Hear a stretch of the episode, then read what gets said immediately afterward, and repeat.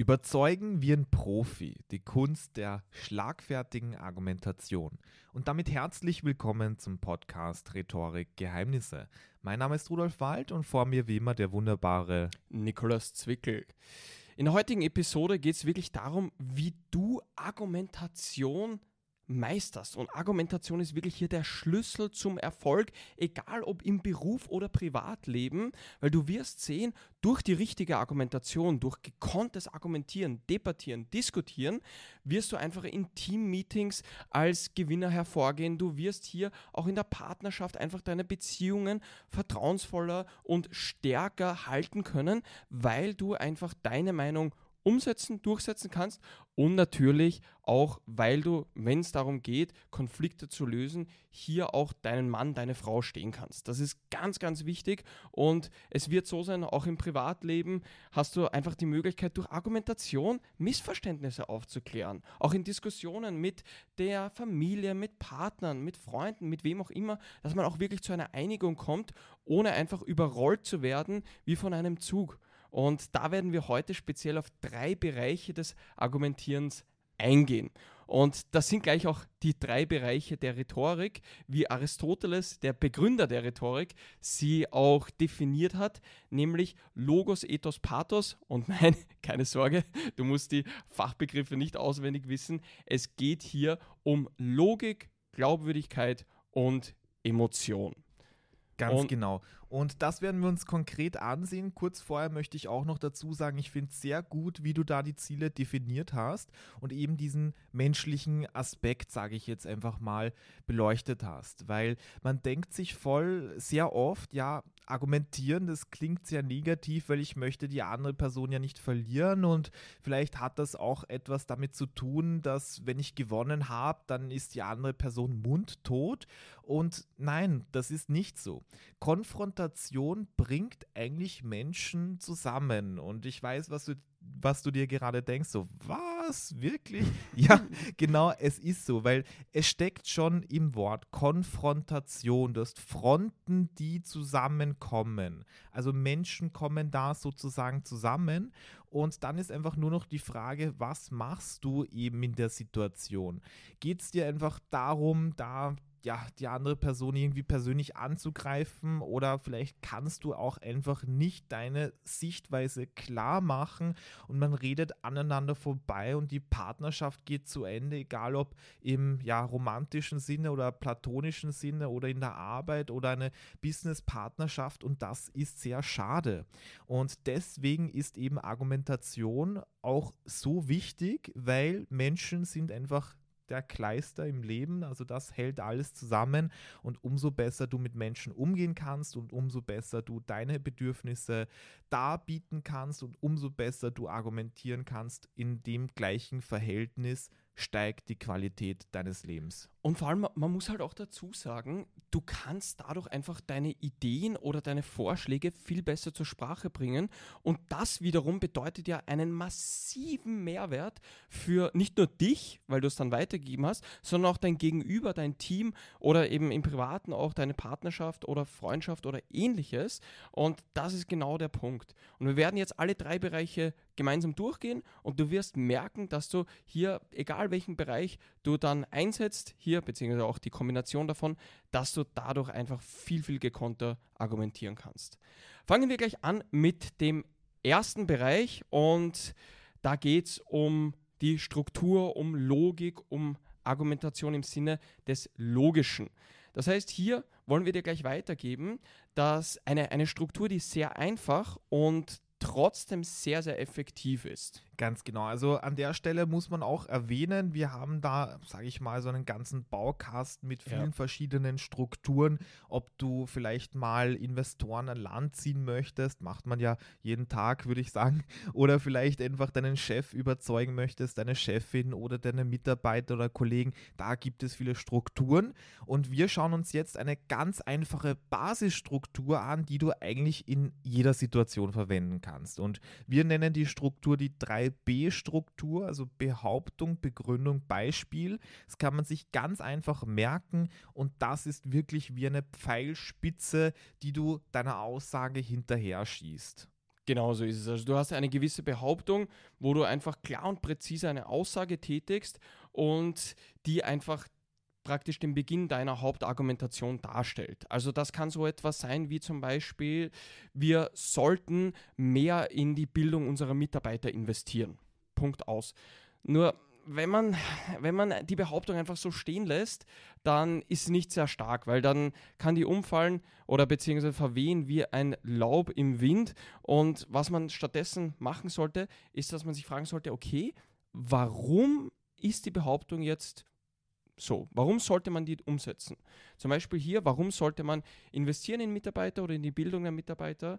Und da gibt es natürlich verschiedene Gründe, weil dadurch die Qualität der Produkte gesteigert wird oder was auch immer. Und das ist eben hier in Form der Begründung der Fall gewesen. Das heißt, frag dich hier, wie kann ich meine Behauptung am besten stützen? Da gibt es natürlich noch viel weitreichenderes, das jetzt einfach den Rahmen hier sprengen würde, aber das ist mal ein, ein guter Punkt. Genau, also die Begründung ganz, ganz wichtig. Hier kannst du dir einfach mal überlegen, aus welchem Themenbereich, äh, Themenbereich möchtest du die Begründung hier herausziehen. Also du könntest zum Beispiel, wenn du etwas begründen möchtest, du könntest dann das anhand von ja, dem Unternehmenszielen begründen oder anhand von dem sozialen Aspekt oder von technischen Aspekten oder persönlichen Aspekten und so weiter und so, und so fort. Zum Beispiel würde ich jetzt argumentieren, dass Atomenergie gut ist, dann könnte ich hier zum Beispiel den wirtschaftlichen Aspekt als Begründung nehmen und ich könnte sagen, ja, Strom ist da sehr günstig oder wenn ich das jetzt widerlegen möchte, könnte ich hier zum Beispiel den, äh, ja, den menschlichen Aspekt nehmen, den Umweltaspekt und kann einfach sagen, wir wissen nicht, wo wir den Atommüll dann lagern. Und wie du merkst, ich habe hier unterschiedliche Begründungen und schaue da einfach nur nach, in welchem Bereich ich die überzeugendste Begründung finde. Das ist ganz wichtig. Und dann, was du auch noch nachschießt, ist dann ein Beispiel. Wir möchten das Ganze greifbar machen, wir möchten das wirklich veranschaulichen, deswegen bring da einfach ein Beispiel mit rein. Und da auch ganz wichtig, es gibt zwei Arten von Beispielen, so ich sage jetzt mal Beispiele aus der Vergangenheit, also irgendwelche Geschichten, die passiert sind oder Fallstudien oder etwas in der Richtung oder Beispiele fiktiv fiktiver Natur. Also du könntest zum Beispiel einfach sagen, ja, stell dir mal vor, wir würden das umsetzen, dann könnte das und das passieren. Also das wäre so ein fiktives Beispiel, das du da nachschießen könntest. Und das in der Gesamtheit wäre die Struktur logischer Argumente, also Behauptung, Begründung, Beispiel. Also Behauptung ist so die Pfeilspitze, Begründung ist einfach da, äh, ja, der Stab sozusagen, darauf steht das Ganze und dann Beispiel wären so die Federn bei diesem Pfeil. Das macht das Ganze wirklich sehr stabil. So könnte man das metaphorisch einkleiden. Finde find ich eine gute Metapher. Ja. das ist so der erste Punkt. Also hier dieser logische Aspekt. Schau einfach darauf, dass du da eine gute Struktur hast und gute Argumente lieferst. Und jetzt schauen wir uns den zweiten Punkt an, wie man besser argumentieren kann. Genau so ist es. Und da geht es um die Glaubwürdigkeit. Das heißt, es ist nicht nur wichtig, wir haben vorher erkannt, okay, es ist schon wichtig, was man sagt und in welcher Struktur man das sagt und wie man das belegen kann. Aber, bewusstes Aber hier, aber es ist auch sehr, sehr wichtig, wer etwas sagt. Vielleicht kennst du das auch, dass du hier gewisse Personen vorher noch nie gekannt hast und dann auf einmal erfährst du etwas über sie und es ist so, dass du dir denkst, wow, die Person ist so glaubwürdig, von der möchte ich gern mehr lernen. Oder umgekehrt, das muss man auch dazu ja. sagen, weil wenn man sich zum Beispiel Präsidentschaftswahlen ansieht, wo einfach konkurrierende Parteien miteinander diskutieren, beziehungsweise da eben die vertretende Personen, merkt man einfach, dass viele Argumente in der Debatte nicht logischer Natur sind. Also zum Beispiel sage ich, äh, sagt der Politiker nicht, ja, Herr so und so, Sie müssen wissen, das funktioniert nicht, weil äh, XY und da habe ich eine Fallstudie das ist eigentlich recht selten der Fall. Mhm. Was man da oft macht, man versucht der anderen Person die Glaubwürdigkeit zu nehmen. Also plötzlich, ja, kramt man da irgendwie im Aktenkoffer nach, holt ein Stück Papier, ein Dokument hervor und sagt, ja, schauen Sie, vor zehn Jahren, da haben Sie Steuerbetrug da betrieben. Und Sinn und Zweck von diesem Argument unter Anführungszeichen ist eigentlich nur, dass ich da die Wichtigkeit und die Authentizität und die Ehrlichkeit des anderen Redners minimiere. Also es geht auch in die Richtung. Es war ein kurzer Exkurs, wo man einfach sieht, wie wichtig das ist, wie man sich selbst darstellt oder möchte man jetzt zum Beispiel unfair argumentieren, dann muss man aufpassen. Ähm, ja, also ich würde mal sagen, man sollte gar nicht unfair argumentieren, aber man muss da immer aufpassen, ob nicht vielleicht andere solche Techniken anwenden. Auf Deswegen wichtig, das zu kennen, muss ja, man auch dazu sagen. Definitiv. Da könnten wir eine gesonderte Folge dazu machen, auch muss ich dazu sagen. Aber das ist auf jeden Fall ein wichtiger Punkt. Und hier einfach auch, auch noch ein Beispiel, damit das Ganze auch hier nochmal greifbarer ist. Wir haben einmal einen Kunden gehabt und mit dem haben wir Argumentation trainiert. Und da war klar, der, er ist Anwalt. Und er hat dann einfach gesagt in einer Diskussion hier, ja, aus rechtlicher Sicht kann ich als Anwalt sagen, das und das und das. Und von 0 auf 100 ist er gleich viel glaubwürdiger geworden, beziehungsweise, und das ist das Interessante, hat er gar nicht so viele Begründungen danach noch nennen müssen, weil man sich automatisch, automatisch gedacht hat, ja, na gut, ich meine, wenn ein Anwalt das sagt, dann muss es ja aus rechtlicher Sicht stimmen. Und deswegen kannst du hier deine Argumentation immens steigern, wenn du vorab einfach deine Glaubwürdigkeit auch steigerst. Ich meine, da gibt es drei Bereiche. Der Glaubwürdigkeit selbst, das würde jetzt den Rahmen sprengen, aber das ist auf jeden Fall sehr, sehr wichtig zu wissen, dass du hier deine Glaubwürdigkeit steigern solltest, damit du hier dir auch leichter tust beim Argumentieren. Ja, genau dafür haben wir auch ein eigenes Modul in unserer Rhetorikakademie. Also kannst dir vorstellen, wenn du mal bei uns im Training bist, einfach einloggen. Du hast da sehr viele Module mit Lernvideos, mit den richtigen Skripten, wie mal nach Zahlen funktioniert das Ganze, mit vielen Übungen. Und das Thema Glaubwürdigkeit kommt da immer sehr, sehr gut an bei unseren Klienten, die auch eine Führungsrolle haben, also Manager, CEO, CFO und so weiter und so fort. Das ist auf jeden Fall ein sehr wichtiges Thema. Und da fällt mir auch was ganz Witziges ein gerade, weil ich kann mich noch erinnern, ich habe mal eine Debatte gesehen zwischen John Peterson, ich denke, den kennen noch einige, also ein ja, würde ich mal sagen, ein sehr ambitionierter intellektueller Mann, der auch als Professor und klinischer Psychologe tätig ist. Und er war in einer Gender-Debatte gerade und die, ja, die Interviewpartnerin war ihm nicht wirklich wohlgesonnen und hat seine Aussagen sehr stark angezweifelt und hat gesagt, ja, äh, warum glauben Sie, dass das hier gerade stimmt? Und dann hat John Peterson einfach geantwortet mit, ja, ich bin ein klinischer Psychologe.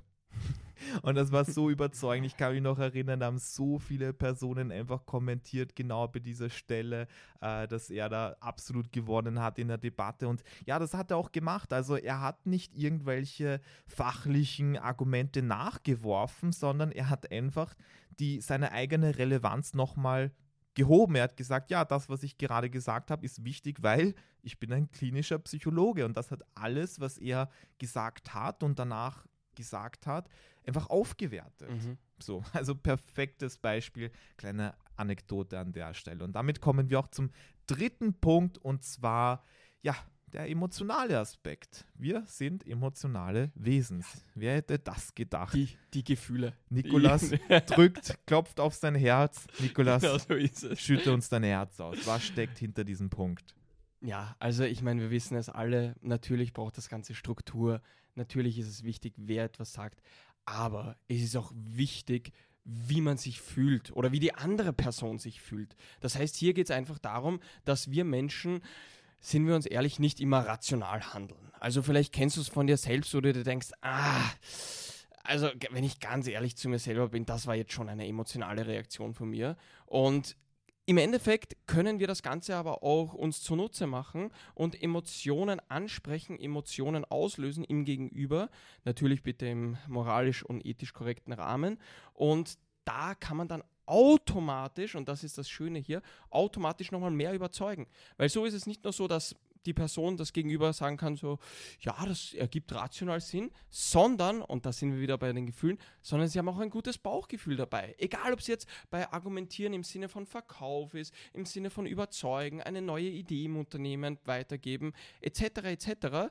Du kannst das Ganze hier richtig stark machen, indem du emotionale Argumente weitergibst. Und da gibt es einfach eine sehr, sehr effektive Art und Weise, wie man das machen kann. Nämlich, das erste ist Geschichten und Einzelfälle.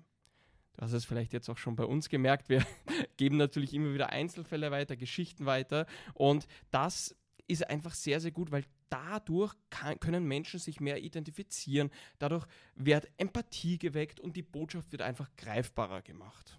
Ja, da auch ein ganz einfaches Beispiel, wenn du dich jetzt fragst, okay, lösen Geschichten wirklich Emotionen aus? Dann kannst du dich mal fragen, okay, was ist für dich leichter am Abend, dich zwei Stunden hinzusetzen und einen Kinofilm zu schauen? Ja. ja. Einloggen, möchte ich einloggen, ohne Publikumsjoker. Oder einen zwei Stunden Harvard-Vortrag zu sehen. Ja, also natürlich ersteres, weil du identifizierst dich mit dem Hauptcharakter, du fühlst mit, du ja, du spürst etwas, du fieberst mit, du hoffst und die Zeit verrinnt wie etwas, was sehr schnell verrinnt, will ja. ich jetzt mal sagen. Genau so ist es. Kann man so sagen. Kann man, kann man so sagen, kann man so stehen lassen.